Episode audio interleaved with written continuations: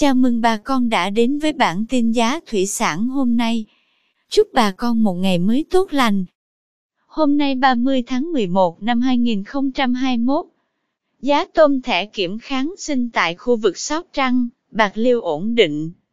Tôm thẻ size 20 con giá 250.000 đồng 1 kg. Size 25 con giá 190.000 đồng 1 kg. Size 30 con giá 168.000 đồng. Size 40 con 145.000 đồng 1 kg. Size 50 con giá 134.000 đồng. Size 60 con 125.000 đồng 1 kg. Size 70 con giá 120.000 đồng.